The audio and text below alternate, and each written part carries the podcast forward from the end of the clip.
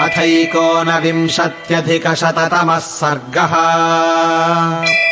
अनसूया तु धर्मज्ञा श्रुत्वा ताम् महतीम् कथाम्। पर्यश्वजत बाहुभ्याम् शिरस्याघ्राय मैथिलीम्। व्यक्ताक्षरपदम् चित्रम् भाषितम् मधुरम् त्वया। यथा स्वयंवरम् वृत्तम् तत्सर्वम् च श्रुतम् मया रमेयम् कथया ते दृढम् मधुरभाषिणी। रविरस्तम् गतः श्रीमानुपोह्य रजनीम् शुभाम्। दिवसम् परिकीर्णानामाहारार्थम् पतत्रिणाम्। सन्ध्याकाले निलीनानाम् निद्रार्थम् श्रूयते ध्वनिः। एते चाप्यभिषेकार्द्रामुनयः कलशोद्यताः सहिता उपवर्तन्ते सलिलाप्लुतवल्कलाः। अग्निहोत्रे च ऋषिणा हुते च विधिपूर्वकम्। कपोताङ्गारुणो धूमो दृश्यते पवनोद्धतः। अल्पवर्णा हि तरवो घनीभूताः समन्ततः। विप्रकृष्टेन्द्रिये देशे न प्रकाशन्ति वै दिशः रजनीचरसत्त्वानि प्रचरन्ति समन्ततः तपोवनमृगाह्येते वेदितीर्थेषु शेरते। सम्प्रवृत्तानि शासीते नक्षत्रसमलङ्कृता। ज्योत्स्ना प्रावरणश्चन्द्रो दृश्यतेऽभ्युदितोऽम्बरे गम्यतामनुजानामि रामस्यानुचरी भव। कथयन्त्या हि मधुरम् त्वयाहमपि तोषिता। अलङ्कुरु च तावत्त्वम् प्रत्यक्षम् मम मैथिली प्रीतिम् जनय मे वत्से दिव्यालङ्कारशोभिनी। सा तदा समलङ्कृत्य सीता सुरसुतोपमा।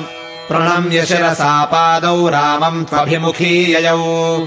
तथा तु भूषिताम् सीताम् ददर्श वदताम् वरः। राघवः प्रीतिदानेन तपस्विन्या जहर्ष च। न्यवेदयत्ततः सर्वम् सीता रामाय मैथिली प्रीतिदानम् तपस्विन्या वसनाभरणस्रजा प्रहृष्टस्त्वभवद्रामो लक्ष्मणश्च महारथः। मैथिल्याः सत्क्रियाम् दृष्ट्वा मानुषेषु सुदुर्लभा ततः स शर्वरीम् प्रीतः पुण्याम् शशिनिभाननाम्। अर्चितस्तापसैः सर्वैरुवास रघुनन्दनः तस्याम् रात्र्याम् व्यतीतायामपि शिच्य हुताग्निकान् आपृच्छेताम् नरव्याघ्रौ तापसान् वनगोचरान्।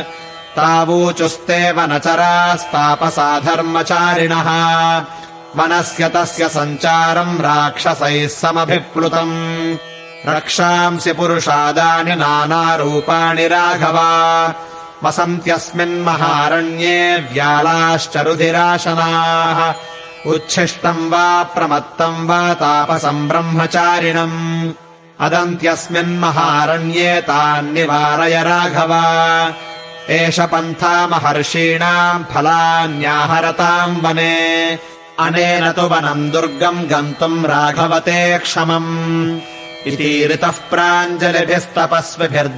कृतः स्वस्तयनः परम् तपः। वनम् सभार्यः प्रविवेश राघवः स लक्ष्मणः सूर्य इवाभ्रमण्डलम् इत्यार्षे श्रीमद् रामायणे वाल्मीकीये आदिकाव्ये अयोध्याकाण्डे एकोनविंशत्यधिकशततमः सर्गः। अयोध्याकाण्डम् सम्पूर्णम्